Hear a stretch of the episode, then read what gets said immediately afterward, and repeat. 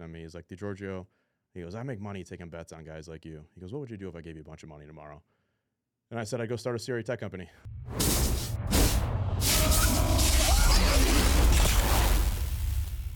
One path is a long, winding, unpaved, backbreaking, bumpy, miserable road to a place called success. The other road is straight, paved, smooth, comfortable, and that road ends up in a place called failure. Welcome to the show. I am Kyle Matthews on the Matthews Mentality Podcast, where we dive into the mindset of the world's most driven founders, CEOs, business moguls, athletes, and entrepreneurs. Each episode will turn our guest wisdom into practical advice that will help you build a deeper understanding of what led them to success and the mentality behind what got them there. Let's get started. Welcome, everyone, to today's episode of the Matthews Mentality Podcast. Today, I have a very special guest with me, a good friend of mine, founder and CEO of one of the newest and most highly trafficked technology websites in the commercial real estate space. I wouldn't say one of, I would say the. No, no, that. for real. Thank you. Okay. The most highly trafficked technology website in the commercial real estate space, Crexi, Mike DeGiorgio. Mike founded Crexi in 2015 after identifying an inherent need to create an open marketplace and technology solution for the commercial real estate industry. Prior to founding Crexi, Mike helped establish auction.com, now Ten-X, the online auction platform where he spent four years managing teams and earning a reputation as one of the top sales producers in the company. There, Mike managed 400 plus commercial real estate transactions and teams totaling 1 billion, over 1 billion over four years. That's a lot. Mike earned his business degree from Northern Illinois University, Go Huskies, from which he won the 2018 Outstanding Young Alumni Award, and where he also serves as a visiting lecturer teaching entrepreneurship to business students. Mike, welcome to the show, my friend. It's good to see you. Good to see you. Thanks. Thanks for having me. Thanks to coming to Nash Vegas. I love it here. We had a good dinner last night. It's good to be here. It's yeah, good to be here. it's a fun town. I'm gonna get you out here one day. the uh, the hype is real. We're not gonna talk exits or anything because you guys have a big, big vision. But you should move here before that day comes. It's nice here. Callie's gonna get It's its. nice here and it's tempting. Yeah, Cal- Callie's gonna get its. I also caught you guys on a three day stretch of perfect weather, California weather. That is true. That is true. We have wonderful weather, and that is California has has beautiful weather, no doubt. Um, California is a beautiful state. There's a lot. There's a lot I miss, but there's a lot I love about Tennessee. Um, there's more than one wonderful place to live, is what I found out. But how did we meet? I'll tell you when I first like how I view our relationship starting. We're sitting in a large conference room in El Segundo. Yep. This was 2016, I want to say, Beginning of 2016. beginning of 2016. And I've always looked at Crexi and Matthews as kind of kindred spirits, like basically bizarre versions of each other's company, um, both in the commercial real estate space, though different. You're on the technology side, we're more on the transaction side. Um, and you started in 2015, Matthew started in 2015. The the energy and cultures uh, are very similar, and I mean that in the most positive way. Uh, there is a lot of energy, a lot of young men and women building their careers, making it happen. Um, you know, I think this word is thrown around too much, but very much, and I'll use it to describe you guys disrupting um, your your industry for sure. And we're sitting in a large conference room, and it was you and some of your teammates, me and some of my teammates. We were talking about Crexi, and you were educating us on who you guys were. And uh, part of the reason we took the meeting, I remember this vividly, is the agents were like, "Hey, like we really like this Crexi thing over." Um, what at the time was really the only service LoopNet. We really are getting better results from the the the Crexi platform than LoopNet, and and again, this was new, so I said, okay, let, let's meet with these guys, and you walked us through who you were and why you were doing what you were doing, and what the the need was, and what the opportunity was, and I was like, man, this is fascinating, and um, it's been it's been awesome to see how much you guys have grown people often talk about Matthew's growth, but you guys, as much if not more, in your space over the last eight years, and and uh, credit to you and your teammates, man. It's been it's been really cool.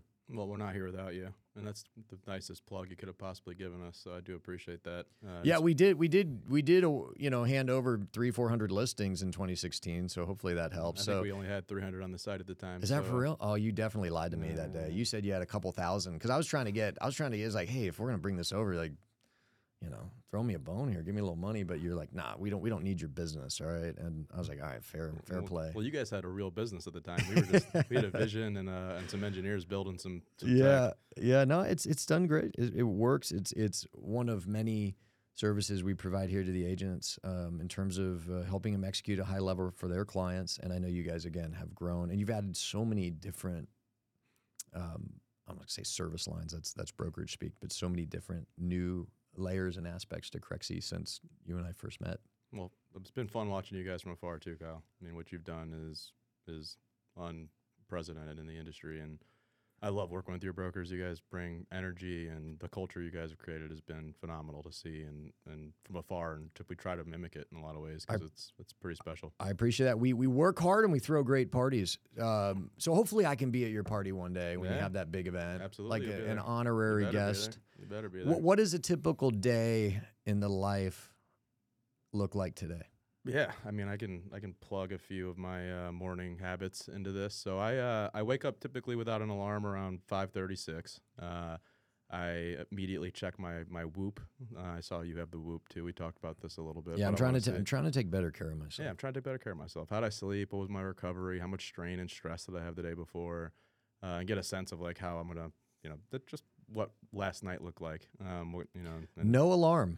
No alarm. They No. call that I, they call that the anxiety alarm. Yeah, no alarm. I uh, if I have to be out the door at five forty-five or six for a flight, I'll set an alarm. But typically, I like to let my body get up more naturally, and I get up early anyways. Um, I then do the very tech thing, which is jump in an infrared sauna for forty minutes. Um, such a tech bro. yeah, you know, I uh, follow the trends, I guess. Yeah. And um, forty minutes in the sauna. While I do that, I plug through some emails. I don't know if I should use my phone in there or not, but that's my chance to catch up on emails, do a little light reading, just get set for the day. Um, see if I missed anything major the day before. You got to turn the heat up in the sauna. If you're doing the sauna right, that phone will overheat in 10 minutes. So you you know, it sounds like you might be a little soft. It's 140 infrared. That's his, I think that's Is that one? You got to get up to like 180s. It doesn't get that high. The highest it goes is like 145. Yeah, maybe that's an infrared thing. But Yeah. all right, so you sauna it, and then what happens? Cold shower. Um, I have a five and a half year old daughter. I spent 15 minutes with her. Uh, she's actually just started kindergarten, and she has to be at school now at 7:30. So I think my new Is this is this her first like full on school? she had preschool for most of the day, but this is her first full day where she gets in early. So I'll probably take her to school at 7:30. Uh, I get to the office. I, I do my more tech bro things where I do athletic greens, my magic minds. I'm trying to trying to be more healthy in the morning. You you micro dose ketamine every day. Just to, no, not I, I read that. I read that about Elon Musk. that He does Yeah. that every day. I was Yeah, like, that can't be good for you. People swear by that, uh, but I, don't, I haven't even gone that far yet. Um, then I turn on all the data, right? I turn on my to Salesforce. I want to see the sales team's performing. I want to see how many calls everybody's Mhm. making. I get my Geckoboard and Tableau dashboards up, which really track like all the metrics on our site, so we can see who's on the site, who's signing up for the site, how many people there are, what actions they're taking, you know, how many offers are being submitted on properties. Do you do you live and die 24 hours at a time, or or over the years have you coached yourself not to in within like a 24 hour period if the pipeline goes up get too high or if it has no, a no. It's a way for me to be able to shoot a note to a performer who closes a big deal that day or who puts in extra effort that Got day, it. which goes a really long way. You know, just a, a friendly reach out, and then it just kind of sits in the background. I spend a couple hours answering emails, and then I'm diving into one to ones with our product team, our engineering team, marketing, sales, just trying to really get a grasp of the. Spend a lot of time with investors. Um, a lot of my time is managing our many investors, our board. We're I'm hey we're good about you don't you don't spend any time managing me man you're easy. I'm easy. You're easy. Do me a favor to tell the audience about Crexi. Let's not assume they know Sure. who you guys are and what you do because again I'm sure a chunk of our audience is commercial real estate and they likely know Crexi but but there's a lot especially people who reach out that aren't necessarily in the space. So who is Crexi? What do you do? Yeah, so it's a marketplace for buying, selling, leasing commercial real estate. It's anything from office, retail, industrial, multifamily, self storage, land. We do note sales, non performing loans, and performing loan sales. Um, it's a full on data offering, uh, which competes with all of the CRE data out there. So if you need to understand who owns buildings, what buildings sold for last, um, you know, what the loan is on the deal, when the loan expires, what the interest rate is, any real factors that can help you underwrite, put a BOV together. um, and understand just markets. Um, so it's a full on data offering. And then it's got a lot of workflow tools built in where you have like uh, CRE, uh, CRM, you have CRE marketing tools, you have closing dashboards where you can run a CRE closing digitally through the site. Uh, you can run like call for offers processes and a lot of the workflow. What are some of the biggest, or what is the biggest opportunity um, that that, in your opinion, exists for Crexi today? I mean, we have a massive team now and a brilliant team really focused on AI. Um, it's a buzzword, I know, and that's one I was hesitant to use historically, but the team is so focused on trying to use AI to be able to really gather and, and, and consolidate the CRE data in a place where professionals at Matthews can can really be the most powerful agents they can be, and the industry can be as quick and as liquid and as transparent and as efficient as it can be. Um, and that's how we're trying to really aggregate the data and to be able to turn that data around in a way that allows you guys to be as the best at what you do as you can be. So very much on the data side, Very heavy on the data side. and and your existing kind of what I'd say your core product, which was uh, what I simply call the listing service.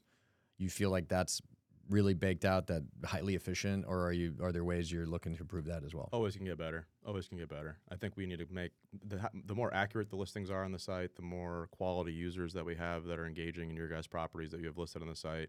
That's an ongoing effort for us. And I think the real vision when we started it was we have to really nail that piece. So guys like you would be kind enough to use us. And if we did that really well, we'd have data that we have access to um, that no one else gets access to. And if we could package that data in the right way, we could kind of bring everybody into one place as opposed to having to use 10 different softwares to, to help kind of function your day to day. What are the biggest challenges? I asked opportunities, but what are the biggest challenges that you're facing or your company's facing today? I mean, look, I think one, things are going really well. Uh, but if there is one to point to, it's how do you scale the culture of like young, hungry, Yeah. gritty, ambitious, fun, caring people that really like treat the place like it's theirs. I tell every employee that joins, this is your company. You own a piece of it. Treat it like it's yours. If you do that, you're going to do great things here. Um, but when you're, you know, 500 people, 400 people, How many people do you have? 350, And is uh, that all in one mega office, or are you decentralized? decentralized. We have our Yeah. headquarters in Los Angeles, which you know, and at one point we had you there, which was great um, in LA, uh, not at our headquarters. Um, and then we have Miami. We have um, an office down in Newport Beach. Uh, and then we're starting to build like hubs. So hopefully we can get everybody back into an office. But we have a hub in Dallas, Raleigh, and Phoenix, um, where one day we want to kind of build a presence in a hub, and maybe here next. I, of all people, would like to think I can understand the challenges of, of exporting culture and, and therefore keeping it consistent across. I don't say it's it's never easy, um, but when you're in one office, whether you're 30 or 300 people, one office, I would say it it, it makes it easier to to keep that culture. Yeah, I mean, but we, started in a house. People would just Yeah. spend the night at the house, and we would all be at the house, and you know, 20 of us in a house. You that really was probably a unique culture for Every, sure. Everybody knows everything going on. Everybody Yeah. feels part of it. Everybody's trying to like be a mission and grow it. And um, you know, I think once you start to evolve and you go to 150 people and you don't know everybody's name anymore, how do you make sure they still feel as connected to the whole entire piece of everything you're building and to the mission? And how do you keep that transparency there where they really feel part of everything going on? Um, and then again, when you're 300 people, 400 people, Yeah, yeah. Again, with all those offices around the country, Yeah. that that I again I, I understand that I spend a lot of time thinking about that, and then ultimately spend a lot of time executing on what I believe will increase the probabilities of having consistent culture around the com- around the country. it's a full-on effort for us as well, and we've dedicated some resources to it, culture committees, um, teams around it, and I think we've done a pretty good job. But we can always be better. All right, I got a question for you. When you started Crexi, did you have any? I know we've talked about this offline, Mhm. so I think the audience will be able to pick up on the conversations we've had. Just you know, just kind of shooting the breezes. Did you have any idea at the time that it would become as much of a commitment and, and ultimately sacrifice um, that it that it has? Yeah, you know, I think uh, I put that level of commitment and sacrifice into the start of my career, um, and basically dedicated my life to it. And when you go out and you get friends to come join you in this kind of bigger mission, and you get people to invest in that bigger mission, um, you know, I think, of course, you have you, you know you have to return something significant to them for for taking bets on you. And I've taken it with that approach every day. Every morning I wake up, and every night I go to bed, and everything in between, um, weekends, holidays, etc. So I had no doubt what it was going to be. Um, did the journey look a little different in the end than I thought it would look throughout? Uh, Or, uh, you know, my, we're far from the end, I guess, in the middle. Um, but yes, it's looked significantly different and felt different at times. But um, I, you know, it was an all in effort from day one. It was not, it was, we weren't going to leave any stone uncovered and, and we were going to give it everything we had. And and I'm we will cover the the founding of Crexi and what that part of the story looks like. But what what how did the initial the initial launch go in terms of like initial fundraising? Like what were some of the challenges when you you kickstarted the company? Well, we started getting introduced to VCs who did not understand commercial real estate at all. And I was trying to explain what I wanted Crexi to look like over the next, you know, 10, 20 years. And when you start telling them about it and you're like, look, it's going to be this marketplace. You're going to have properties for sale, properties for lease. You're going to have all these brokers using it. You're going to eventually get all this data. You're going to be able to package that data and sell that data. You're going to be able to offer loans on it one day. You're going to be able to offer property management to like owners one day who need help managing their properties or to property management companies.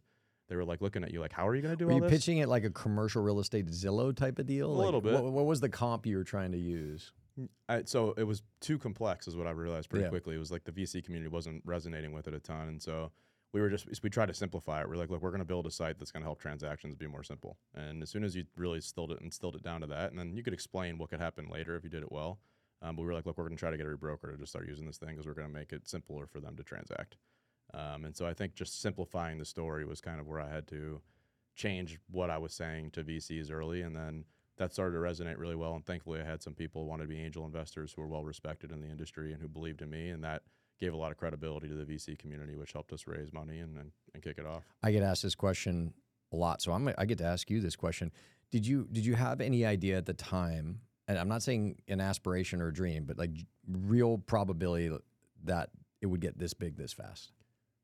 I'll answer that question two ways. Yeah. Um, one, I think in terms of scale of revenue and ability to exit at a price, I think we are at the place where I thought for sure we could get to. Now, I always thought we could get a lot bigger than this, but there was no guarantee we can get a lot bigger than this. That said, you know, when I get stopped at the airport because I'm wearing my Crexi hat, you know, 10 times and people like say how we make their life easier and how we've made, you know, them able to do more transactions and we get testimonials from brokers saying, you know, you helped me start my business and and now I'm doing X revenue per year because of you guys. That's like an impact I didn't necessarily think you could have as quickly as we have, and it's not been that quick. You know, it's eight and a half years of grinding, but um, I think in terms of size and scale and ability to exit, we're kind of where I hoped we'd at least get to. Um, but in terms of some of the impact that the brand has been able to create and like the how receptive the brand has been in the industry, um, I think you can only hope for that. And, and and I really owe it to to our team and to the industry for helping us get here. You know, giving us a lot of feedback along the way about what we should do next and how we should think about the next phase of this. And, and we've really tried to follow the lead of what the industry's asked us to do. Got it. I'm going to come back to the founding of the company and what was going through your head at the time, and then maybe even get a little more granular and and what what those moments look like. But I actually want to take it to the beginning. One of the purposes of the podcast in diving into mentalities and the mindsets of highly driven, high achievers, people who just like you. I've known you a long time now, and I feel like I know you pretty well. Like you go hard. Is is really exploring where that came from. Has it always been there? And so I want to actually talk about your childhood. I want to talk about what Mike DeGiorgio was like as a kid. Like, you can paraphrase a little bit, but what what was your childhood like growing up? Where'd you grow up? What was family life? And then I'm gonna, you know, kind of ask you questions about how you, how you were. Yeah, so we moved a lot. Uh, so I was born on the East Coast, um, lived there for four years. We then moved cross country to Tacoma, Washington, um, and then back across country to New Jersey. That's got to be tough. Um, then we moved to the area outside of Chicago called Rockford, Illinois, then South Bend, Indiana, uh, then Indianapolis, Indiana, then Northfield, Illinois. what was the what was the reason for the move? Was it your parents' work or dad's work, chasing career opportunities. Some What- would work what- out, some do? wouldn't. Uh, in the end, he worked in the automotive industry. Uh, Okay. He oversaw. He was general manager. His last stop was general manager of a company called Mitchell 1, which is um, software diagnostics for if you take a car to get serviced. That's going to be the system that runs it and tells you kind of what's wrong with it. so? It was in a cliche sense climbing the corporate ladder, but, but it required relocations. Yep, exactly. And how many times in general, or how many times in total did you move? It was about every three years. So I think I lived in maybe like six places through 21 years old, and then ultimately got out to California and have been mostly. How was that at the time on you? I mean, look, I had my brother, um, and we got thrown into some pretty interesting environments, blue collar towns that you know the new kid doesn't come to town very often. They don't Yeah. have very many new kids in those towns. Um, but uh, you know, you ended up meeting a lot of good friends and meeting, learning a lot about culture and about the different kind of people that exist across the country and all different backgrounds. And I've been able to maintain relationships with people from each stop. Um, actually, I saw two good buddies from middle school from one of the stops here that live in Nashville um, while I've been here visiting you. Um, so I think, uh, look, you you never I never got to make an excuse, and I got thrown in, and it was you got to go figure this out. You know, there wasn't any coddling uh, at our house. It was very much you expected to go meet friends and play sports and and fit right in. And I think that really helps you in business because you're getting thrown in a lot. I was going to ask. situations I was going to ask. Looking back, do you believe that that helped you? definitely. Um, if for as angry as I was when I heard we were moving again, um, and as for as miserable as those first few months are when you're the new kid, um, it, in the end, it, I couldn't have asked for anything different. It was it really made me who I am today in a lot of ways. And uh, one thing that was great is I had my brother. We were always in it together, so it was always kind of two of us going through it. How? What's the age difference, or who's the older? I'm older by two years, So, it uh, was, but it was pretty close. Yeah, You guys are pretty close. still very close to this day. you guys yeah. are ba- battle as kids, though. uh, every every everything and Yeah. everything. Yeah, yeah. Well, I can I can understand what it's like to move. I moved over thirty times, uh, back and forth, and and new schools probably six or seven times. And uh, at the time, I also, you know, there were a couple tough months, and there certainly was some frustration when I say, "Hey, we're going to go to a new school, right?" And uh, you're not going to know anyone. But looking back, uh, it is my opinion. It sounds like we share that that it was one of, if not the best things for my own personal development, and ultimately developing. Uh, what I hope to have is emotional intelligence. You know, the ability to to understand people and and connect with them and empathize with them because you have to to fit in. You know, and and again, we didn't grow up. I'll speak for myself. Like, had a very nice childhood, but like. Again, this is the mid '90s. Like there was still bullying. They're still getting. Oh, yeah. there- You Oh, still, g- you know. I don't think kids get bullied anymore. I don't. I definitely don't think they get their ass kicked. Like I get my ass kicked if I don't fit in Yeah, quickly. That's, uh, So- that's how it worked. That's how it worked. I understand that, and um, it helps, uh, in my opinion. Um, so we, we're very s- similar in that sense. Um, so you you more or less settled in Rockford. Is that where you went to high school? Uh, I went to high school for a semester there, and then I moved to South Bend, Indiana, and finished high school in Indiana, and then moved uh, back to the Chicago suburbs So you finished high school in South Bend. in South Bend. Yep. Are you a Notre Dame guy? I like Notre Dame, but I'm not like a Hmm. hardcore Notre Dame guy. Okay, acceptable answer. Nah. You know, I'm an SC guy. It's like you Yeah. know, Notre Dame's okay. Um, so talk to me about what was high school like for you. Were you one of those extremely driven, laser focused? I'm going to go be a founder, or is that something that kind of turned on later on in life? I was uh my mentality was yes, but I was not one that took school seriously. I mean, I moved halfway through freshman year. I was worried about making the football team, the baseball team, you know, having fun, meeting friends. Um, it was almost like a a middle finger to the world kind of moment for me, where it was like, let's go enjoy this. You know, you're, you got to go meet people, and you only have three years of high school left. Um, and so, but for some reason, I had a an ego and an attitude that told me like I was still going to figure out a way to to go start something massive in my life and do something very big. Um, it drove my mom crazy, but uh, in the end, it's worked out okay. Yeah, I would say so. You know, it's uh, I feel like there's this uh, stereotype of we were uh, we were talking we were joking earlier, tech bro, right? Of the tech bro in high school is actually you know I don't want to say the nerd. It's it's they're computer focused, they're coding, they're No. they're not playing football, Yeah. they're not necessarily the most social in the class. Um, but for a modern for a current tech bro, that that wasn't you. In high school, you were the linebacker on the football team. Again, you're not going out partying every night, but you you had a social life. Oh yeah, Is that safe to say? that's very safe to say. And I probably was going out partying most nights. Um, but yeah, look, I, I'm not a tech guy. I've never written a line of code in my life. But I think the moving and getting thrown into different environments and understanding like what people think and how people think allowed me to, when I got into the commercial real estate industry, think about what don't people like about what exists in the industry right now? Where are there gaps? Where is there an opportunity to build something that can have a lasting impact and and create generational wealth? Obviously, if you do it really well uh, for you and for a lot of other people, which I think was always something that I aspired to be able to achieve. Um, and I think really taking that kind of EQ, as you said it, when you kind of have to learn about people and different environments and understanding what's what gaps are, right? When you move to a new town, you're the new kid in school. You have to like fill a hole. you know, you can't just go in and be the same as everybody else. You got to kind of go and you're like fill a hole in a group of Yeah, that's a good way to already put it. established. And I think that's something that I learned how to kind of do over my life. And You got to was like, offer something to the group. you got to offer something to the group, you know. And I think this, and, and when you start in your career, you're going into a team of 100 plus people or a couple hundred people, and you got to learn how to fit in quickly and add value to a team. And and I think both sports taught me that, and the moving taught me that. And did you go straight from high school to Northern Illinois? No, no, no? I uh, Uh, there was a couple stops between, um, and and then it really took until I was about 20 years old to kind of uh, have an epiphany in my life where it was, look, I do believe I can be very successful one day, but to do it, I probably should go get a degree first. Um, and I kind of had a light bulb moment where I um, really just kind of had to come to Jesus, where it's like if I'm going to do anything in my life, I need to go to school. And Northern Illinois was close. I was going to have to pay for it. That's the first thing my dad told me when I said I wanted to go back to college, go to college, um, and, and try to go get a degree. He said, You're paying for it. Uh, so it was affordable. I wasn't going to get in too much debt to do it. Um, and it was close and it was easy to get in and out of, and had a pretty good business school, fortunately. I really did learn a lot there. Yeah, I was talking with someone the other day. We were talking about um, the president's uh, student loan forgiveness plan and trying to forgive all the college debt. I said, you know, I know there's people with debt now that would probably be all for it, but you would piss off a lot of people who have paid off their student loan debts, like you know, the hard way is like the interest and the principal. And uh, Does it does it sound too fake to say I'd still feel good that I paid off my debt that I took out? no, no, no, no. I did that without a doubt. Paying money back you owe.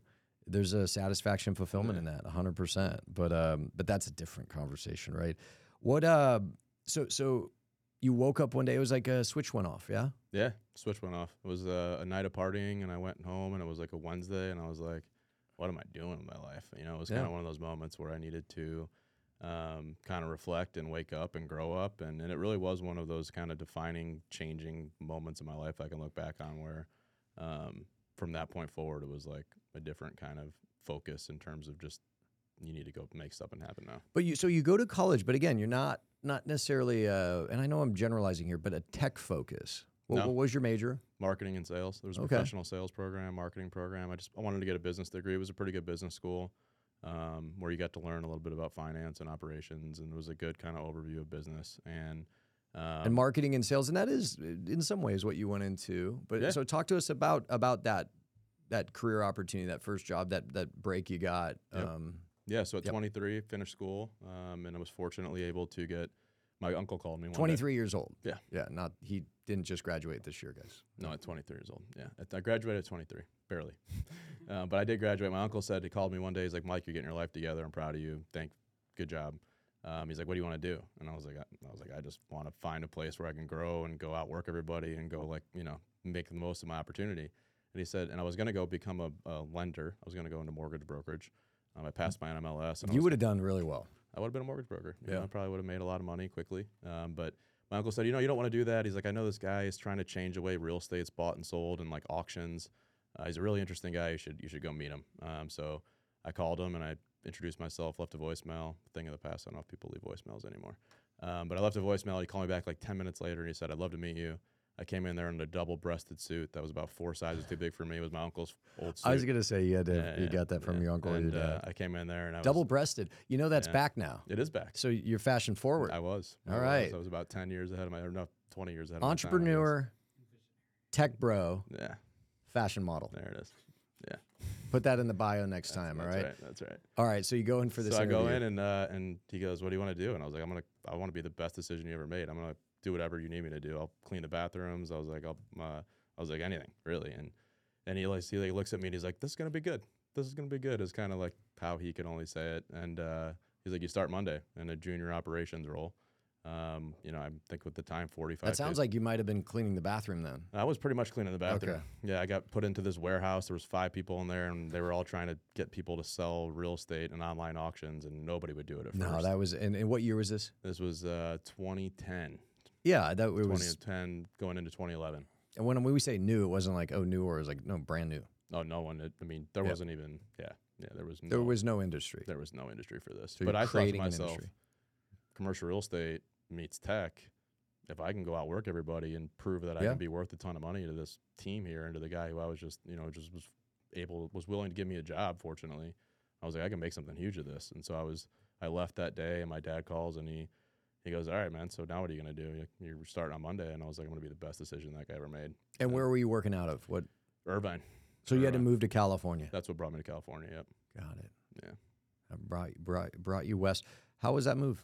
It was great. It was great. My parents had moved already. They were already in San Diego. Oh, okay. Uh, that's so that was yeah, part, that's really part nice. of the draw for me coming Yeah. out here or out there uh, Yeah. or Nashville. I remember where I am right now. I got you. Um, and uh, you know, I get there and I fi- found a place on Craigslist, and there was two people living with me. They needed a third roommate, and it was like this really old house in Newport Beach, um, on the water. There was a boat docked in our backyard, and I was like, "This is par-. I was like, this is gonna be awesome. Yeah. I'm, I'm, I'm gonna. I mean, it was a new environment for me. You know, I've never been in a place like Winters in Newport are, are slightly different than South Bend, is a my little bit. understanding. Yeah, they're a little bit different. Yeah. they're a little bit different. We played a game in uh, South Bend in college uh, at Notre Dame, and it was like October 14th, and it, it snowed. And I was Yeah. just like, oh, hell no. I believe I might have been there. Yeah, I might have been there. I think we smashed you guys, but go ahead. Probably, probably. Uh, uh, yeah, so so boat in the backyard, and I'm like, I'm ready to take on the world, and it was a great great transition. I, my, well, all my friends from Chicago said when I told them I was moving to California, I was like, I'll be back in like two years, and they all looked at me and they're like, You're not coming back. And six months Yeah. after I was there, I was like, I'm never leaving this. I might con- now. There's reasons to maybe consider. well, you know, Florida, look, yeah, There's- things there's have cha- places. things have changed. Things there, have but, changed. Uh, every everything in life is cyclical. Um, things have changed, but it, California was was an amazing place to be at that time. Yeah, it was. And so you moved to Newport, and what is what does your day to day look like at auction.com? Like what what is trying to convince people to sell real estate online? What what does that mean? So we got some people to add properties to auction.com. They were non-performing notes, so it wasn't the actual property we were selling when I first got there. It was a bunch of the CMBS um, distress stuff. And was that part of the plan? Was that like, yeah, let's do it? Was it a pivot like where you're like, they, look, they don't want to sell properties, they want to sell notes, but should we should we say yeah, yes? I mean they were trying to figure out a way just to get the the Okay. Just industry moving again because you had just got out of the GFC and uh, and they wanted to figure out a way to like start getting the property selling again and resetting pricing. And so the the servicers were wanting to sell notes, and we did a deal with uh, one of the big servicers, and that was our first chance to sell properties. And what I did was. You know, I was sitting there like putting data tapes together, and I was inputting them in so that the properties would show up online and Old the school. auction dates. Yeah, that's, I mean, that's what I was doing, putting data tapes together. And then, um, you know, nothing was selling. And I was like, why isn't this stuff selling? And so I just like started picking up the phone and I'd call everybody that would look at the deal and I'd explain to them what the auction was about, all about. And they were telling me like what they were looking for, why they were thinking about investing in it. And suddenly I was getting a bunch of these people to start like participating in these auctions and started getting the deals to sell. Um, and so they started building a team around me to do that. It was just like, hey, we need to have a whole team that helps do that and works with the brokers. And, and that was kind of the start of like what really led to my success, my first. what, what was your what was your life like at the time? Uh, in like in a very practical sense, where you were. How many days a week were you? Where were they at what was that? What were the hours? What were the lifestyles like? Because there's been this common thread on this podcast, especially early in in all of our guest career. Like there was no work life balance. No, it was twenty four seven. I mean, Yeah. I, I I can tell you stories of making phone calls to guys who at three in the morning, two days before the auction, I saw someone looking at a deal, and I was like, "Hey, this person's looking, so they're up and they're interested. They're checking out due diligence right now. This is my chance to call them and try to get this deal done." It was everything I could possibly do to get as many deals done as I could. Um, working with everybody I could, establishing relationships. It was six in the morning till nine at night in the office, and it was also, you know, I don't want to hate on my friends from California, but you know, the the work the work ethic maybe isn't quite as uh, aggressive and as it might be in the East Yeah. Coast or Midwest. There's, Especially di- in some of there's, the- there's yeah. different subcultures within this Yeah, country, so- certainly. So, you know, when you show up at six and not everybody's there till nine, and you leave at nine, everybody leaves at five. You can start. So, I treated my the start of my career, and this is what I tell people in, in entrepreneurship classes I teach, or when someone asks advice, is like when you start your career, treat it like it is your own business, even if it's just a random job at a random company. Treat that job as like you are running your own business. And you know, one easy thing about being worth more to the company you start at is how many hours are you open. you know, if you're open eight hours a day or 16 hours a day, there's a chance you're going to make more money if you're open 16 hours a day. So yeah, that's a great way to put it. Yeah, because even if you are starting at a uh, at a job at a big company, you are a business. yeah, exactly. That's what I tell everybody. You should treat yourself that way. Yeah, I've never thought about that. That's very cool. Yeah. Yeah, and the hours thing is like, wait, That's the obvious one. it's right? like, hey, You know, uh, you know, if your I la- make my business if your labor yeah. costs are fixed, Yeah. because like, a lot of times a restaurant will close early or late because they're like, look, we've done the math and not enough customers Totally. come in to figure. But when it comes to you, your labor costs are fixed, and Right. frankly, if you're hourly, you're probably making more. Yep. And then it's like, but if you're open more, if your if your business How is you being yeah. productive more, the business will be more How do you make yourself more valuable as a business? You can learn stuff. You can, you know, learn from the people around you. You can help others around you. You can put in more hours. You can be open for more hours. And Oh, that's that's good, and that that is a very, it's a simple concept that I think everybody listening, and I'm gonna I'll go share this at some point with the with the guys out there is uh they can get it. yeah. Uh, Yeah, because that, that's hard, that's hard to argue. That's, that that logic is very difficult to argue with. Yeah, I mean, if that's what your goal is, is to make your business as valuable as you can, which to Which me most was. people that is I the looked case. at it as, and I think you're hopefully, and I know your team does look at it this way, but it's like, I, the, if I can be worth a million dollars a year to the founder of the company that hired me, then I'm going to make more than the 50k a year I'm making right now. If I can be worth two million a year to him, four million a year Yeah. to him, five million a year to him, um, you know, and, and if you always take that approach, It's not a straight line, but there is correlation course, certainly. yeah, Y- You know, so you, Well, talk- not- yeah, yeah, you talked gonna- about like the culture of workers and all that. Is there's a lot. There are people, and I see I've seen it here. Like we, you know, we have seven, eight hundred people, and where you're you're sitting in this warehouse or office, and you're working six in the morning to nine at night, and perhaps your teammates are working nine in the morning to six at night, and there there are there are people who will look at that and say, well, then I should do that too. Like, why am I working so hard? Um, they'll they'll be influenced uh, by the culture, by by their environment, by their teammates to say, oh, like I don't need to go this hard like no one else is. They're all they're all going out, you know, to watch the thur- Thursday night football game, and they're they're doing the Sunday fun days, and um, I should go do that too. How come you didn't do that? I, I well, I had a lot of fun when I was a kid, so Oh, I you got, I got a lot your out of my system. Yeah, fair play. Um, and then you know, I think I looked at it as even if I did that, I'm still checked into work. You know, if I if I'm up in a Sunday fun day because I want a little fun with my friends on a Sunday and we're taking my boat out, I'm taking a call if I have to take a call. I'm answering an email, I have to answer an email. So I think uh, like I guess what I'm saying, if you if you had ten people in that room and nine are are approaching their careers in a very traditional sense, Yeah. why were you the outlier? That you were just a total savage, and I, you were. I mean, one is I think I've, I'm an insanely competitive person. Um, two is are you a sore loser? I was.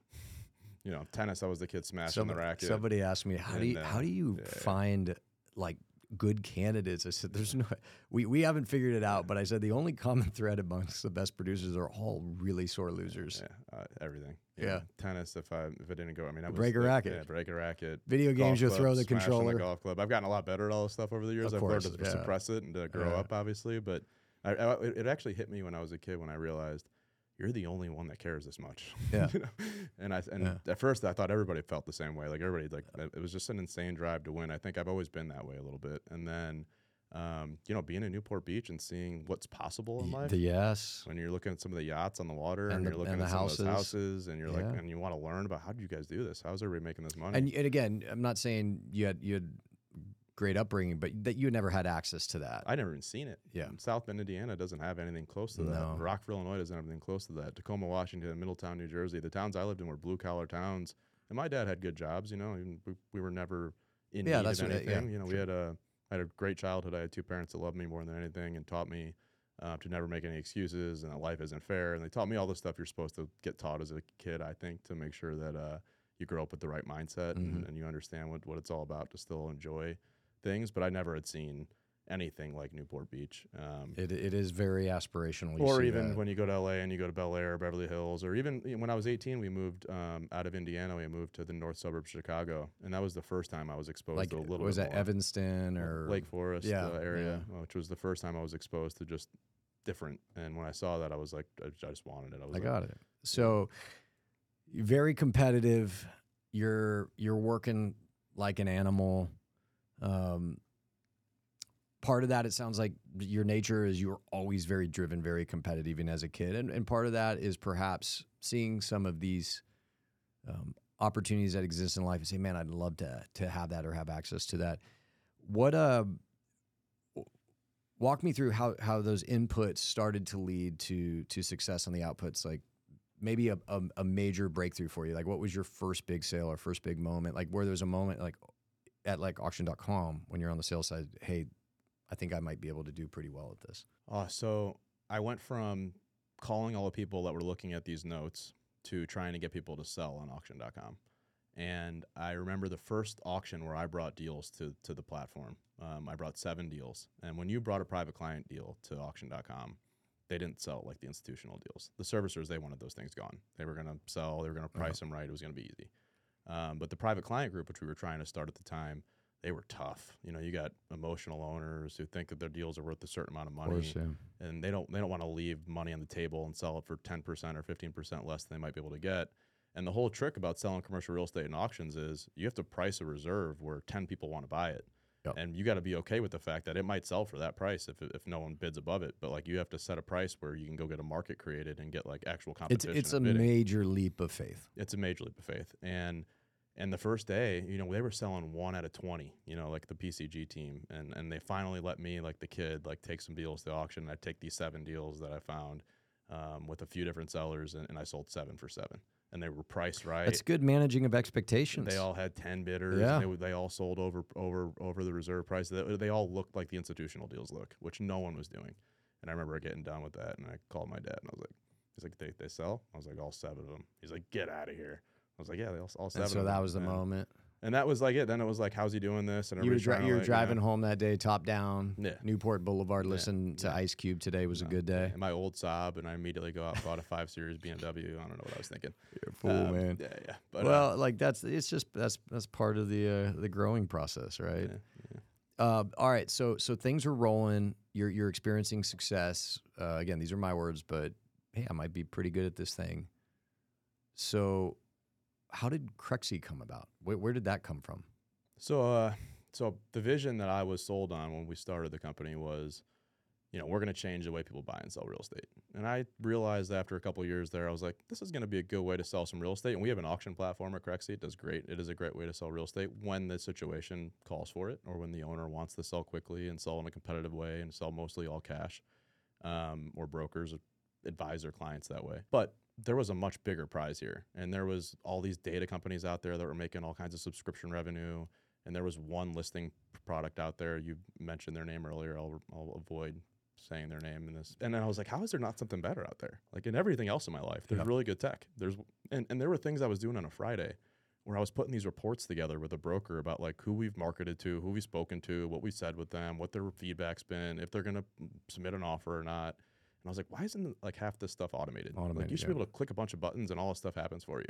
And there was no great place to go list properties and if you wanted to list a property, you had to pay to list it. And I was like, why did that doesn't make any sense? Why do I have to pay? If we, if we want, we had a deal on auction.com. If we wanted to market it and list it somewhere, that one place you had to list it, you had to go pay them to list it there.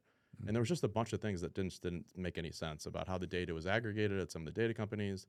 And there was just this bigger prize sitting there, and I, I had a vision of how to put it together, and and I was hesitant to do it because I was flying around on private jets and selling a bunch of real estate and overseeing teams of friends, and we were getting a- and the company was growing, we were having fun, so it was kind of one of those things where it was just like eating at me, but I wasn't ready to make that jump quite yet. So when did the jump happen, or how did it happen? So the long version is, uh, I was trying to sell a deal in auction in January of 2014. Um, the seller is a well-known Who is real it- who is the seller? guru. Uh, his name is Grant Cardone. I Uh, so people probably see some. I some think you told me this We've- I've told story, the so story, I, I, yeah. fi- I figured this and I was was the I was working on it with a broker at the Who time. was the who broker? a broker at Matthews. That's right. Yeah, my friend Matt LaPiccolo, good buddy of mine. And, and, He- and- Speaking of savages, he's a savage. yeah, and so Grant wanted. Uh, I wa- I was at, we were in Mexico for a sales trip um, in the spring, and and uh, we were at, after this big dinner. You know, a bunch of guys had some drinks, and and you hear this noise coming from this bar on the second story. We were at the Four Seasons in Punta Mita, and I go up, and there's like, you know. 50 of our agents and they're crowding around and they're going crazy and I'm like what's happening I look in the circle and La Piccolo who's a big dude but Yeah. is squatting another one of our guys, Charles Wright, who probably weighed at the time like 270. yeah, I've just messaged Charles, you weren't that heavy. You're definitely no more than 265. uh, but he was squatting him on his back, Yeah. like trying to do 20 squats. And that's when I was like, La Piccolo's a crazy person. But Yeah. so so Piccolo's running point on this deal so, yeah, and, and so but Grant really with Grant. with Grant. Yeah, it's a it's Oh, a, the trio. jeez, yeah. Grant, Matt, and I. Uh, and uh, and Grant like kind of likes me a lot. And, and the deal he want he's a tough seller. He wants like twenty two or twenty three million for this like Northgate, which is a Mexican grocer, Mhm. uh, anchored shopping center. Which nowadays would fly off the charts because I'm like sure the, great. the, I had uh, Arturo Sneider on, who's a CEO of Primestor. We were talking about Hispanic grocers, and now because they just crush on a sales per square foot. But in 2014, right, it, it, it still wasn't. It wasn't as desirable of a product. It wasn't. It, it just the market wasn't familiar with and, it. and if I remember the situation right, there was a Northgate down the street, and so it was like, are they going to renew? yeah. It was like a lease Yeah. expiring. There was like a funky little uh, parcel in the middle of the parking lot that needed to get like knocked down to Mm. open the parking lot up. This is off memory, so Yeah, no, I got you. So Anyways, he wants 22 million for it. We take it to auction. The, all, everybody thinks it's worth like 17 or 18, and Grant's not budging, and so it doesn't sell in auction, obviously. Um, but Matt's like, you got to keep working Grant with me. So every every week we'd have these calls with Grant after this auction in January, February, March, April, May. We're through the summer. We're every month. We're like every week we're talking to Grant. We're like, look, man, we're, we're trying to work on some buyers here, but they're all like 17 or 18 million. If you can do 17 or 18 million, we think we can put something together. And we finally get him. I, I get him on a really aggressive day where I'm just like on one, and I'm like, Grant, like your deal is just not going to sell for 22. I know you want to sell this thing 18 million. Matt put like a great buyer, like a whole structured deal together, and and Grant finally says yes, and so we're all excited. Grant, you know, Piccolo and I are like, finally, man, that was a grind of you know we started marketing the deal in November of 13, took it to auction in January of 14. Now we're in the summer of 2014, and he finally budges, and we get this whole deal together. We think, and then the buyer flakes, and so Mm. but now we know we have Grant at a reasonable price. So the first thing I did after the buyer flaked was I called a mentor of mine out of Dallas who I had a lot of respect for um, on like a six o'clock at night on like a Wednesday. And I tell him the whole story. I'm like, look, you were kind of interested in this deal back in January. The price is way more in line with where it should be. One of your competitors is getting flaky on it. Come visit the property with me. And I knew the guy who oversaw Northgate. Um, I'd sold some deals for Northgate, but they didn't own this building. They were just the tenant. And so I was like, come meet us at the property on Monday. So Matt, me, um, the Northgate, ga- the guy who Mhm. ran real estate for Northgate, and my mentor. so he uh, flies out to San Diego, flies out to San property. Diego. We meet at the property. We walk it, and at the, on our way out, I'm getting back in my car. He's like, "Hey, Mike, what are you doing later? I'll be up in Newport." Um, this was down in San Diego, and I was like, "Nothing. Let's get a drink." So we went and got a drink that night. Um, and I had just found out. I, like, I had a lot of things like kind of Mhm. coming together in my life. I feel like whenever I kind of hit these rock bottom moments, um, it's like when I get to be my best. Um, I don't know if you feel the same or if you've heard that with other people on your podcast, but I found out, I just found out my mom had like six months to live. Hmm. I just broken up with my girlfriend it, uh, cancer? cancer. Got yeah. it, okay. So I just broken up with my girlfriend at the time, um, and my house was empty because she had all the couches and beds and everything. So I'm sitting in this empty house, and I get back there and I'm like, man, you know, like I need to change. Like I'm, I'm just something. I'm like I feel stuck almost. And so we go out for drinks that night, and randomly Fernando throws a question at me. He's like, DeGiorgio, he goes, I make money taking bets on guys like you. He goes, What would you do if I gave you a bunch of money tomorrow? And I said, I'd go start a CRE tech company. I was like, Look, I think I, I don't, won't name any of the names, but I think the 10 out there are missing the mark. No one's Mhm. really approaching it the right way. I think there's a new business model you can bring to this. I think there's a new approach you can bring to it and really bring a tech forward kind of mindset to it, solve for a lot of the workflow, automate some stuff. And I think you can go build something really big. And I think a lot of these companies you can compete with are multi-billion dollar businesses. And with the you know with a lot of money, I think I'd go take them on. And he loved it. He's like, if you're serious about that, meet me in Dallas, and, and in the next within the next seven days, give me a seven day countdown. uh, and this was on Scotch too, at one in the morning. Um, and he's like, meet me in the next seven days in Dallas, and, and I'll, I might be your first investor in that. So I walked home, was walking distance from my house in Newport, and called one of my best friends up, and I was like, we're starting a company. and uh, you know, Who's was- your best friend?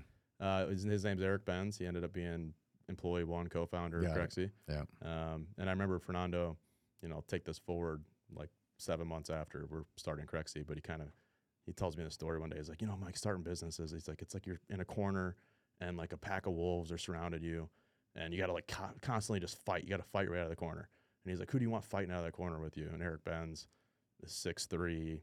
He's put on some weight, but you know, at the time he was Yeah. he was two forty. It happens. Shredded, Yeah. D end, all American, you know, young football And player. you said this is the guy. And I was like, that's, and he was already out there working with me at auction.com and he had Got started it. a company, a football cleat company out of college. And so he kind of knew how to start companies and get some of the early stuff in place. And, and we both flew to Dallas five days later. Um, and, uh, we whiteboarded on like what we would do if we went to do this and took like a couple months of soul searching. Like, am I really going to do this? Walk away from everything and go make this jump and go try to take this on. And I remember my dad telling me, if you don't do it, you'll regret it forever. And he said something to me, which kind of like I'll never forget because I didn't see myself this way and I still don't. But he goes, You know, Mike, you're a natural leader. And he goes, You can pull this off. He's like, Go do it. And he's like, And if it doesn't work, you'll learn more in the next year trying to do this than you'll learn in the next five years doing what you're doing because you've learned so So, much. So he was a big supporter. big supporter. It's cool. Yeah. I'm, I bet he's pretty proud of how far it's come. I know you still have a long way He you want to go. He is. Yeah. That's cool. Does he ever get? Oh, I guess he's in San Diego. Does he ever come by the office or anything? All the time. He loves it. He loves being part of it. He just retired. He's like the Um, mascot. He's yeah, he's just the, the That's ultimate cheerleader. And you know, he didn't have a ton of money, um, but he found a way to put 60k in early, and hopefully I can make a nice return. Oh, I'm sure him. he'll do So, just fine. yeah, yeah. So you and Eric, it takes a couple months. You talk to your dad. He gives you that push, and you say, "Okay, I'm going to do it." What happens?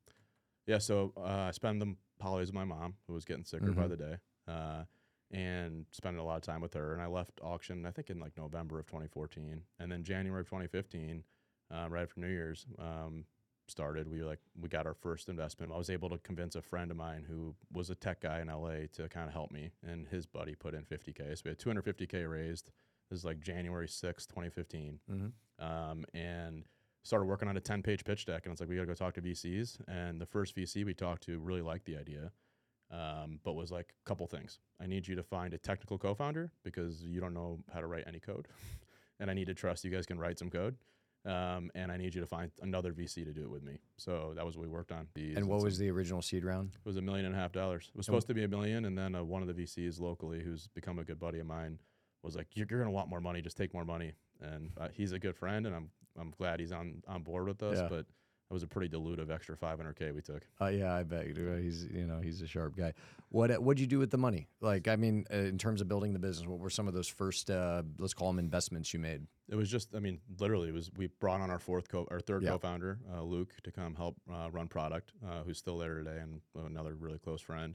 So we kind of had a four-person founding team, and went and found our house where we were going to work out of, and, and got our first like engine. Where was the house? It was in Venice Beach on the I was canal. gonna say, I Yeah. guarantee it's in Venice. Yeah, it was this little old shack, and then it had this Everything in Venice yeah. is old. Then it had this courtyard in the middle, and then another old shack behind it. And so we'd have like this like front house, back house, courtyard kind of vibe. It was really cool, cool. actually. It was a, uh, the commercial real estate, ironically, was too expensive for us, and so we found a better deal on some residential real yeah, estate. Abbot Kinney's an expensive street. Yeah, so we uh and then it was building the first version of it, which was basically like, all right, we got to get people to list on this thing. So how are we going to get brokers to use this? What can we build that'll help that'll help them a little bit if we offered it for free? So, get so the first it. thing was like a listing, a multiple listing service is what I call it. It was- So and, and yeah, so we had to prove some value to you if we were going to get you to list it. So it Mm-hmm. was bringing brokers by the office, like what features can we build here that'll you'll say yes to build to putting your stuff on our site that's very cool. And um, so you're working out of this house. House. Um, yeah, it was a house. you you're bringing on some developers, some software Yep. developer. Okay, and uh, you're writing this code. What was uh, you know? I asked this question about your time at auction.com, but let me ask about after founding Crexi. What was your first big win where you again you're driving home, you're like, holy shit, this might actually work.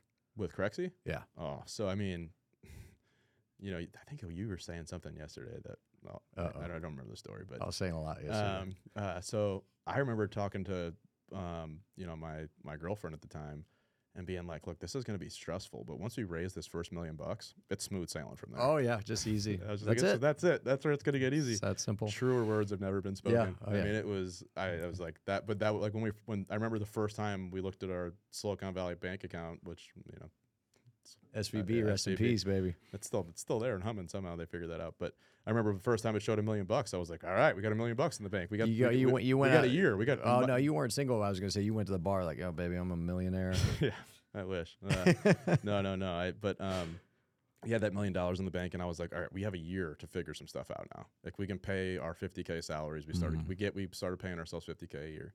Um, that's what everybody made that first year and the second year, frankly. No matter who you were, what your background was, where you went to school, what you're doing before, you Living made, you made 50k. Bougie life on Oh, 50k. Oh yeah. Um, and uh, and I remember just thinking like we have a like that was the first ask. Like one of the first guys we hired was a friend of mine from college also who uh, was working with me at auction.com also.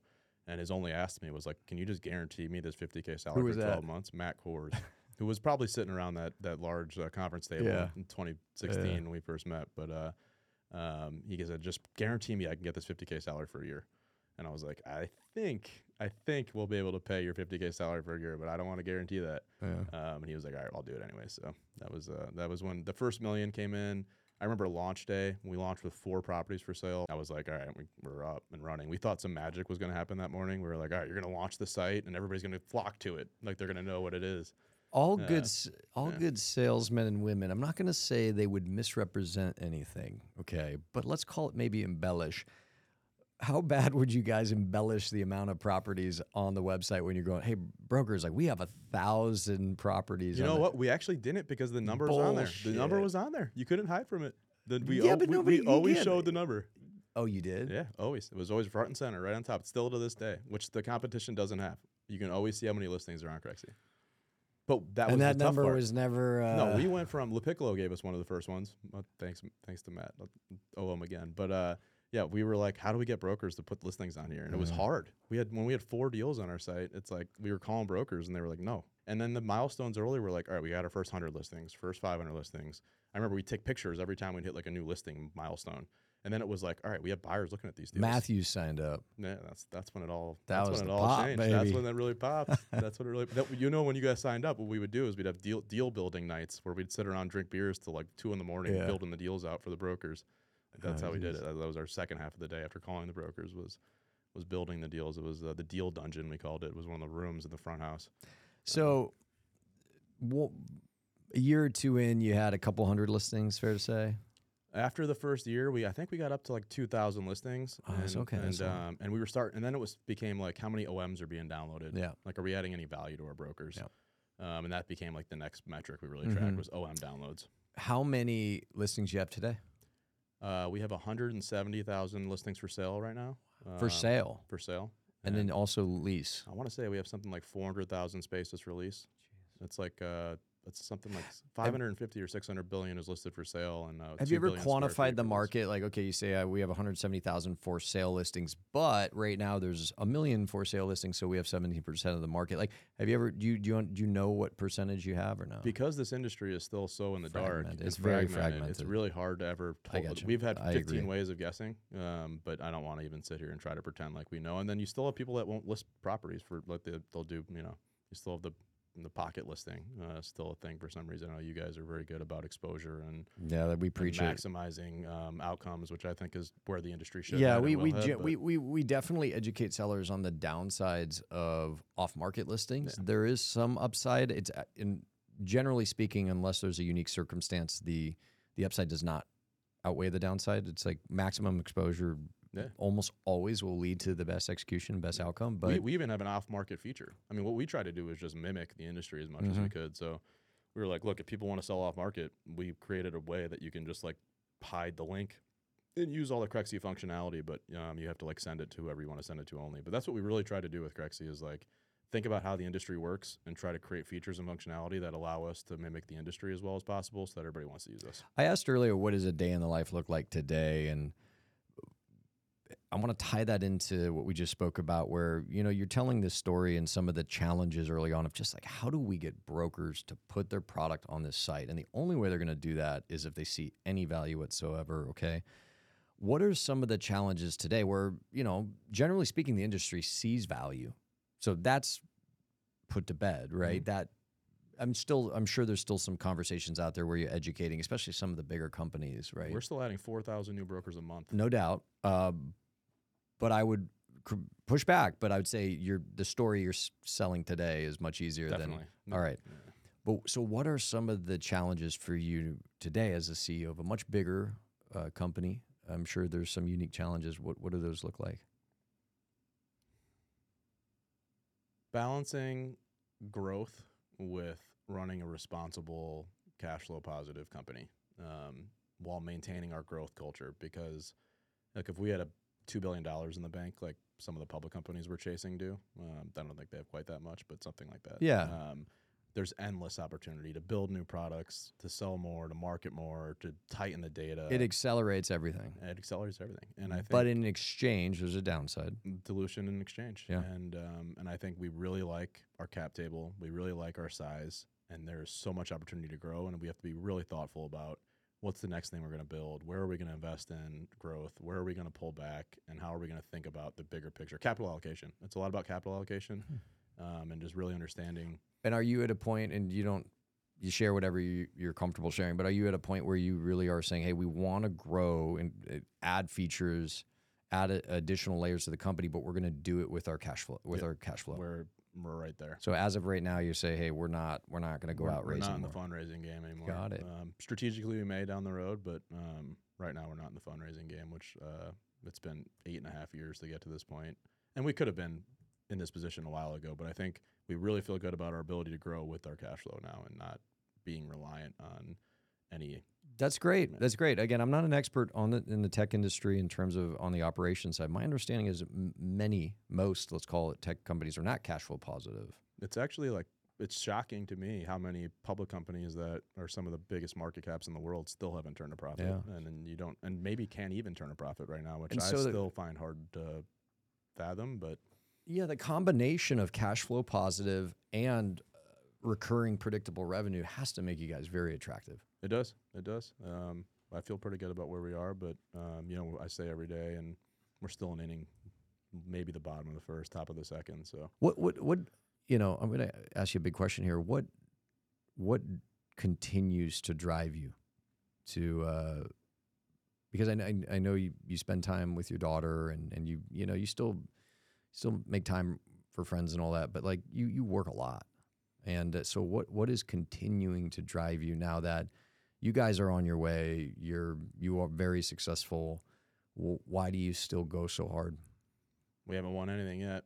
You know, I think uh, I don't. I'm not. I was never. That's a good to, I was never yeah. one to celebrate being three and zero to start the season. Um, we got. There's a prize at the end of the day, and and I'll let my foot off the gas a little once that prize is. Was that at Kobe Bryant? I think they were up two games to nothing in a finals. I want to say maybe against the Magic, and um, he was at a press conference after the game.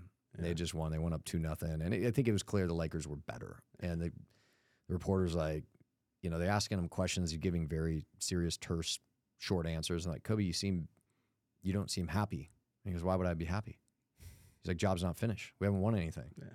I mean, I feel like we aren't even close yet. You know, and I, and it's my responsibility to land this plane safely. And uh, the plane's in flight, and we're doing a good job so far. And I, I feel really good about a lot of things we've done. I, it's been one thing I've actually probably had to work on a little bit. From and coaches have told me this, and and my co-founders and, and good friends have told me this, but to learn how to celebrate a little bit more along the way because we hit one milestone and I'm just thinking about the next one, and we just haven't won anything yet. I, I can't, you can't.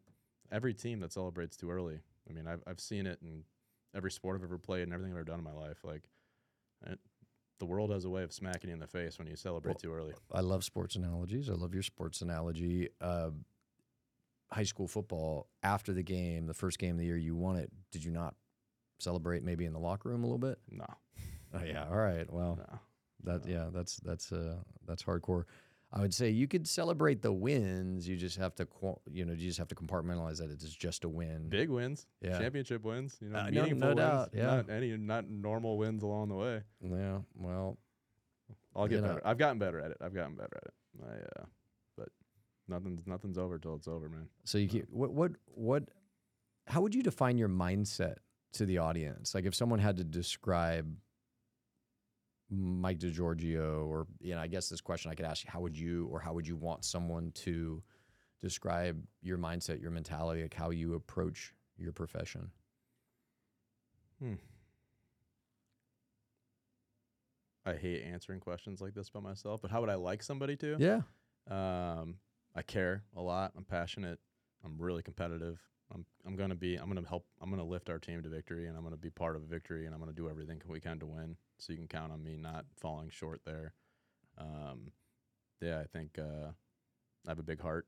Um, so in everything I do, I give it give it a lot of heart. I think heart matters. Um, I like to be strategic. I like. I think business and life is like a game of chess. I'm thinking about everything strategically. I think about the chessboard, right? And I think business and everything I approach, I think of it like what are my chess pieces, whether it's you know positions on a field Mhm. or um, or 100 investors and 400 employees, but um, and competitors and all the aspects of a game of chess, which I kind of feel business to be. But when you do our podcast, you can you can ask. I'll, I'll answer. Yeah, I no, tell no, uh, everybody. like, how would you describe your mindset, your mentality, approach to to what you do? And and sometimes it's hard for people to talk about themselves, so I'll I'll make the question easier. How would you like your teammates, whether it's your best friend, your closest coworker at Crexi, anyone who's had the opportunity to, to to work with you at some point, how would you like them to describe Mike DeGiorgio? I mean, look, I'll answer the question a different way, right? I think what do I want everybody that joins the Crexi ride with us to be? And Yeah. I want them to be very competitive, super ambitious, big hearted, great teammate, caring, trying to help those around them, likes to have fun. You know, I don't want bad attitudes. Let's have a good attitude about it. Mhm. Let's approach it with a good attitude. Um, you know, that owns that takes ownership of whatever they have in front of them. You know, I think I think uh, people like to blame others, make excuses, own everything. You know, I mean, you can always there's always something you can do to self to look in the mirror. People are not that people can easily look in the mirror and say, "Here's what I could have done differently. Here's what I could do better." Um, and I want people to always view me as someone that's constantly doing that. There's a great book, Jocko Willink, you know that Navy Yeah. SEAL, Oh, yeah. uh, Oh. Extreme Ownership. So uh, I agree with you 100%. And uh, I use Jocko's words, extreme ownership. And that, that may mean different things to different people. But read that book uh, for anyone listening. It, it, it basically, it g- kind of gives you some guidance and coaching on how everything that happens in your life, you can reframe that, oh, this was, this was in my control. You know, not that you can't be victimized, but, but you're not a victim. And, and everything that in life that happens and you know even if it's bad is your fault it, not not in a in a blame way but it's like hey you can control the outcome Totally. and and it, it it you know I'd like to think that I much like you already had that mentality but when I read that book it really helped frame frame that and we we preach it at at Matthews it sounds like you guys do the same at Crexi Two more words I'd use: Yeah. relentless, persistent. I think persistence is like the number one defining characteristic of successful people. You know, you Hmm. can you can be, and there's a Calvin Coolidge quote that I was sitting with one of the congressmen who I love and was an awesome person, and he's like this Calvin Coolidge quote, um, but about persistence. It's like there's a million educated people in the world.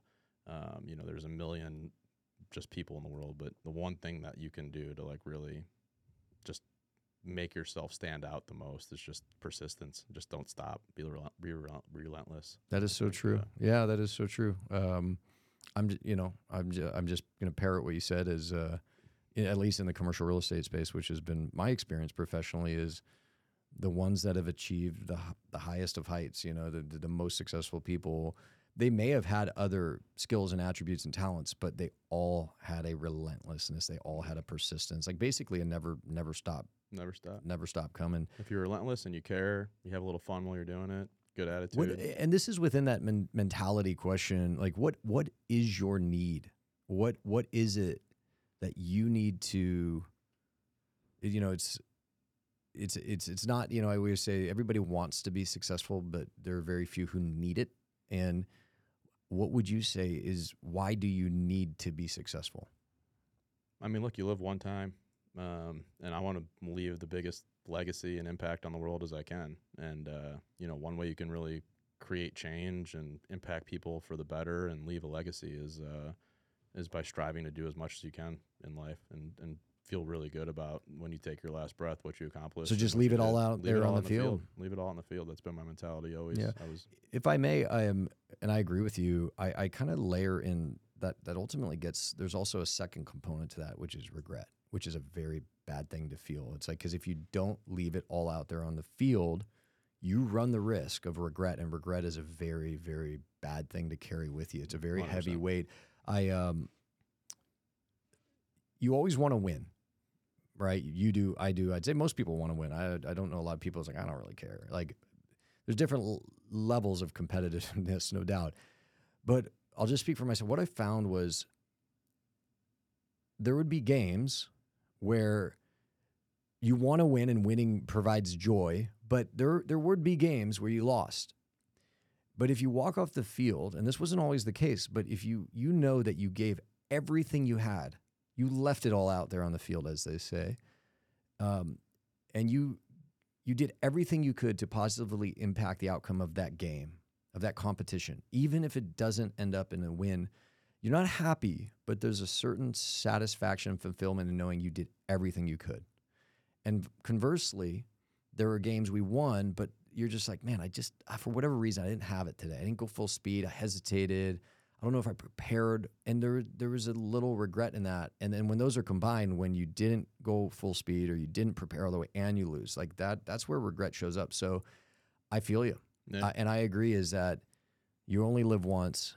You might as well leave it all out there, go full speed. You got one shot at this thing. Because not only does that increase the probabilities of a very positive, happy outcome for you, for you, your loved ones, your teammates, your friends, your, your co-founders, whatever, but it also lowers the probability of regret, which is which can be tough. Totally. I mean, I think uh, you know how many people can you impact in this life? You know, when when it's all said and done, and and yeah, how can you make sure when you take it, you know when you're laying on your deathbed that you you're not sitting there thinking I should have or could have or would have done something differently. So I'm going to ask you a, t- a two layered question. Like, how do you define success? And then how how will you know when you've reached it? We got these hard hitting questions, bro. hard hitting question. Who was it? Was it like 60 Minutes? Who was Barbara Walters and got shit on me? All right. how do I define success? Is that who it was? Bro, it was a bar. Who? that was a song. I think you just quoted a song. Like you just said. No, it was just so deep. It sounded like a song, Zach. No, who was like should be a who, who's like the heavy hitting correspondent? You know, Barbara Walters, right? 60 Minutes.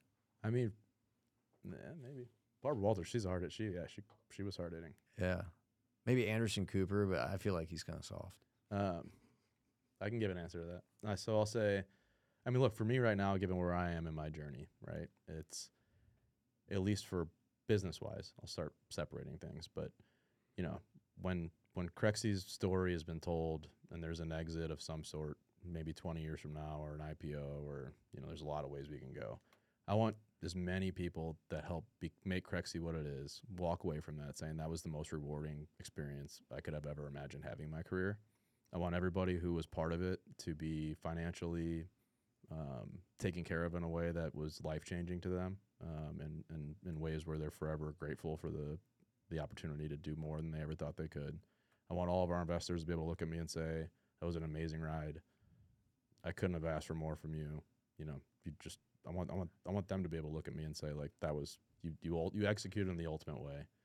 Um, and then I, I want to be a great you know father and person to my family and friend, and I want to be able to say I was there enough and and part of their lives enough always along the way. Um, and then after the Crexi life, I don't know what success. Well, I was gonna- hold on, I'm gonna get to that. Oh, shit. I can't say it. Hold on. We're going to talk about that. uh, push pause. Let me bookmark that. Um, so, you know, look, as a founder, there are a lot of people who bet on you.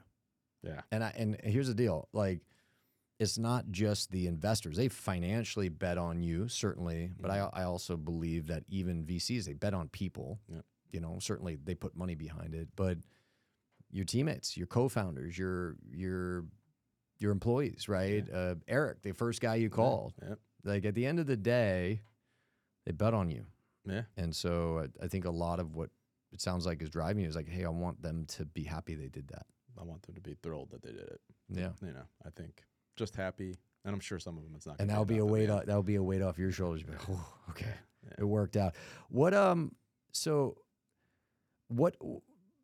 Let's just play a game, right? Yeah, right. What is life after Crexi look like? Ah, I uh, I I like to angel invest. I've done about 12 angel investments. If you have any good ones, call me.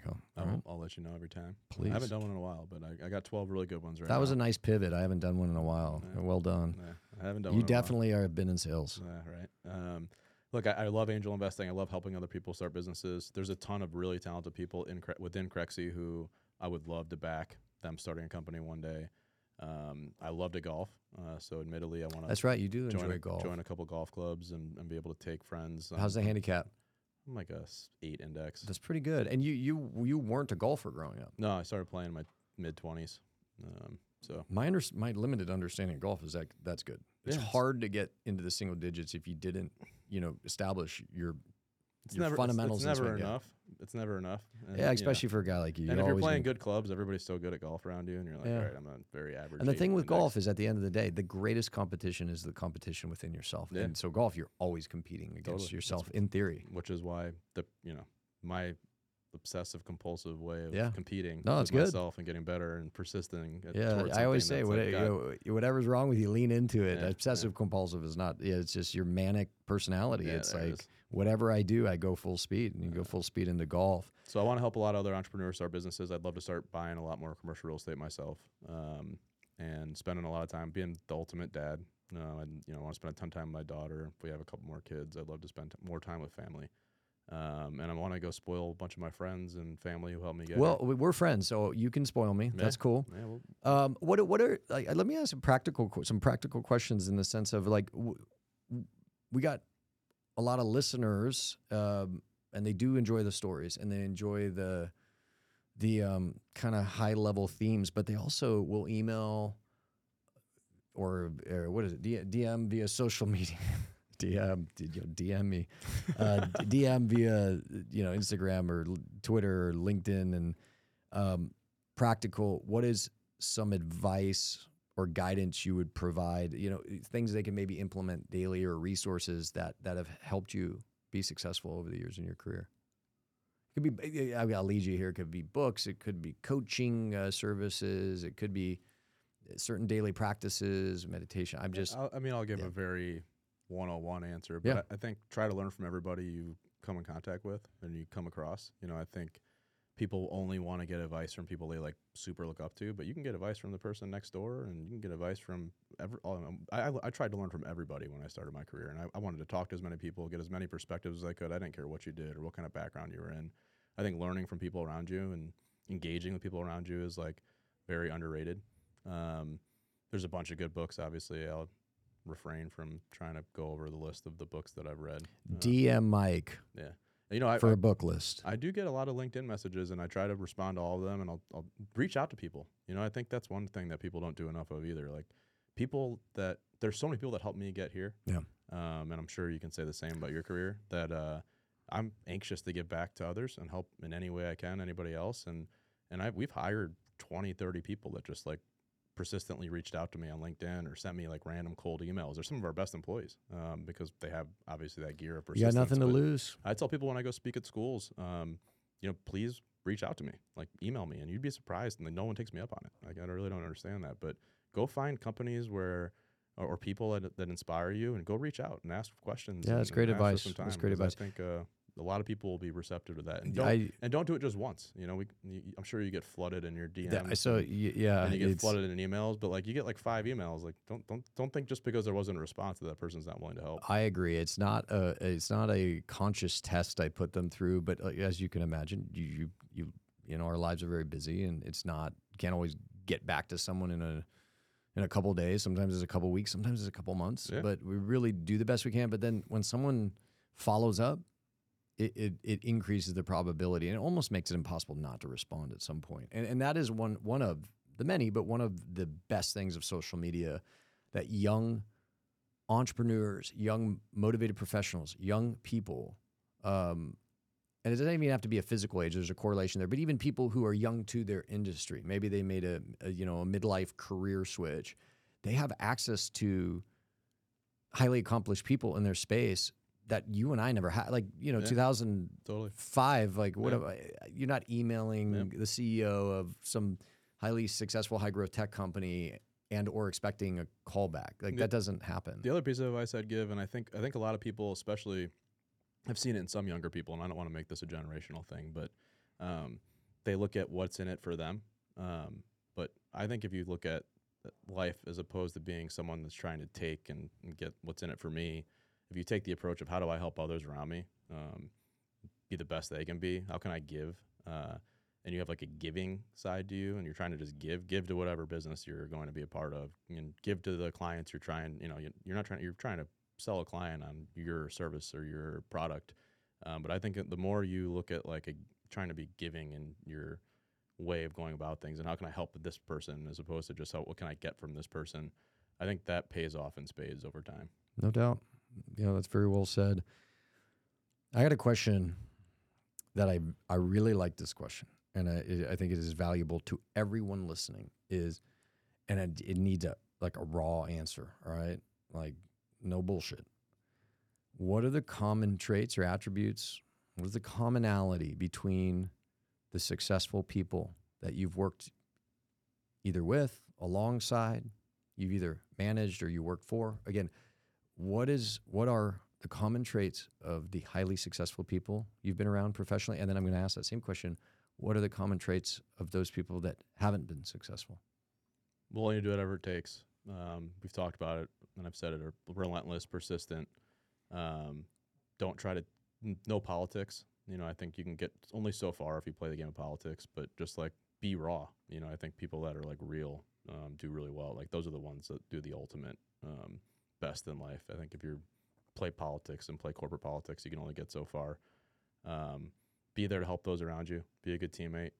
Um, everybody that I think has done ultimately well has like really helped everybody around them do better. It's exponential that way. You can only do so much yourself, but if you can be a great teammate, great attitude, the little things. Um, never made excuses. Don't expect everything to be fair. Still give it everything they have, anyways. Still be a good teammate, anyways. Still be um, willing to do whatever it takes, anyways, even though it's not always gonna be perfect.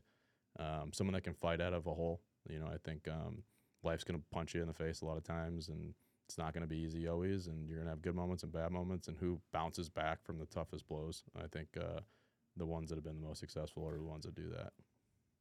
All good. All good now. And I think I could take those answers and put them in reverse, but I am going to ask the question. I'm going to ask for one. The people that you worked with over the years who didn't get the job, didn't get the promotion, did, got laid off, uh, or even people that you've had to manage. I know it's a negative thing to talk about, but people that you've had to say, hey, like, can't work here anymore, or no, like, I'm not, you're not the person who's going to get this assignment. What what is one thing, one common thread that you've seen in in the people who uh, don't get to where they want to go? I only get to pick one. Only one. Because what, what I'm looking for is I'm looking for listeners to say, okay, I'll, I'll say don't something do that. a little different than Yeah. maybe what everybody else says, but a, a lack of self awareness. Okay.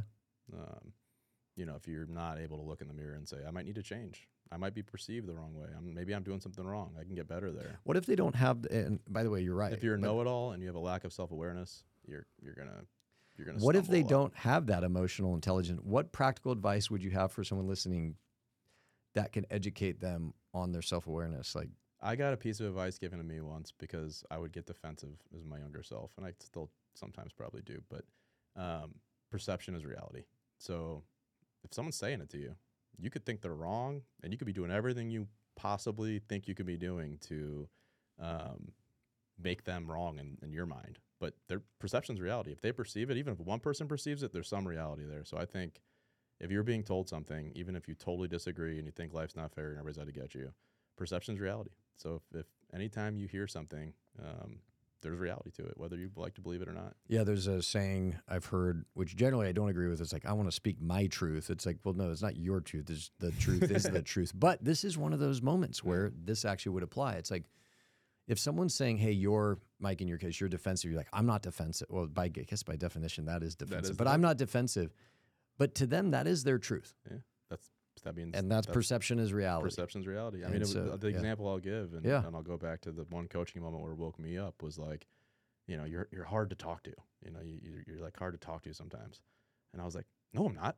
I'm I I'll welcome everybody to talk This to me about like anything. this like sounds like something a and, college and then, girlfriend and then the guy stopped me, and he's a good coach, and, and Yeah. you know, we, we, he did a lot of good for me, especially this one defining moment. He's like, he's like, perception's reality. If that person, it was one person who thought that, other Mhm. people didn't, and I immediately went to that. I was like, I five people will tell you that I'm not, but the one person thought it, and he said, look, perception's reality, and I had to just really, just never, never, it'll never leave me, and I, I try to tell everybody I talk to. That's good advice. Yeah. That's good advice. Um, even though this isn't a real estate podcast, we do have a lot of real estate guests on, as you can imagine. Uh, I'm going to put you in the real estate technology side of things. Uh, what? Let me ask you some practical questions about your your side of the business. What What are some of the emerging trends you're seeing in the real estate technology sector, as you would define it? I think consolidation of data um, and transparency of data, access to data, um, especially as you know large language modeling and different advances happen with data science and AI. Um, I think you're going to see a lot more um, transparent and easy to access data. Give me an example. Um, you know, I mean, like, I I believe in a world one day where you know every building has a place online, and you kind of know everything about that building, Mm. and and everybody has access to it, and then some people can use that to their advantage and get be superpowers in the industry. But you know, the in, the industry has hidden data for a long time, um, and I, I believe the younger generation appreciates transparency um, a lot more than maybe some of the old guard in the industry. And I think you're going to see a generational shift happen with happen over the next. You will see a generational shift happen here where people that are younger that are used to quick data and everything in their face and everything transparent and fast are going to expect that in real Hmm. estate. Um, and this is a trend that's going to happen very slowly. And I don't think, you know, I think commercial real estate will always be the last to adopt fully anything. Um, but I do believe over the next 30 years, you're going to go from a lot of data that's hidden, a lot of, um, you know, intentionally like hard to come by information. Um, and I think it's going to become a lot more um, centralized and a lot more easy to access and a lot more, um, yeah. Do you guys track the real the commercial real estate industry in a traditional sense, like pricing? You know where where where values going? When's a good time to invest? If some of our listeners are like, hey, Mike, I mean, you guys have a lot of data at Crexi. Like, what should I be buying? What markets? Do you guys ever look at that? We're building features that allow Okay. people to ask Crexi questions just like that and then get answers back based on everything we see in every OM. Just make sure you put at the bottom, we are not financial advisors. Yes, exactly. You know, do Yeah. not rely on this Um, information. and then we have people that are studying our data all the time. I don't want to sit here and pretend. You know, my job is to understand the traffic on Crexi and the engagement on the site and the product roadmap and our board and our investors and and um, just the the brand and how are people perceiving us. Um, so I, I I am not near as engraved into or ingrained into the day to day of like what the trends are in commercial real estate or what's happening, other than having conversations with you. But um, which I always enjoy getting getting good tidbits from from the leaders of the industry. But um, ask us questions if you want. I mean, I, there's there's a ton of data we can pull. If the industry has questions. Um, eventually, it'll be a feature where you can just start asking Crexi questions and it'll answer it. Very cool. Well, um, this has been great. I, I, I really enjoyed our dinner last night. I'm happy to have you out in uh, in Nashville. It's always uh, hopefully a good town to visit. It's been good to you. I love Nashville. Um, Thanks for having us. no, no, no. I mean, look, this is this is awesome. And and like I said, I started this show this way. Is you guys have always been um, a great uh, a great. Oh shit! How would I say this, Zach? Let me think.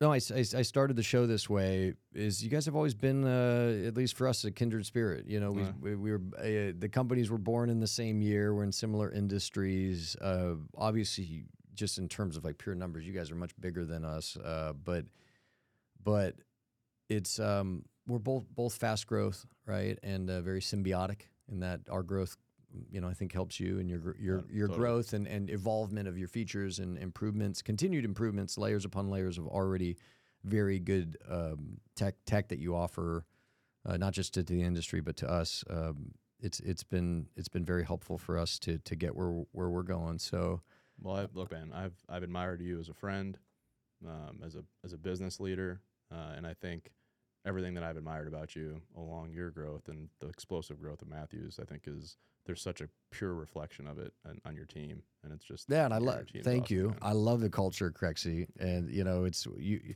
Some some Matthews people are at Crexi, some Crexi people are at Matthews, and it's Yeah. just it's such a cultural fit in that sense, and that's been fun to watch. And uh, and um, it's uh, I just want to get invited to the party. All You're right. coming. You're coming to all the parties. Hell yeah. absolutely. Well, Mike, thank you so much for being on the show. This has been great. I think there's a lot. I know there's a lot to take away from you know from the listener's sense, and, and we always have real estate, but the real estate tech side, this is a first, so that's it's pretty cool in that sense. And uh, just keep uh, keep being relentless. Thanks for having me, man. All right, my man. Always it's good to see you. Yep. Thanks. Yep.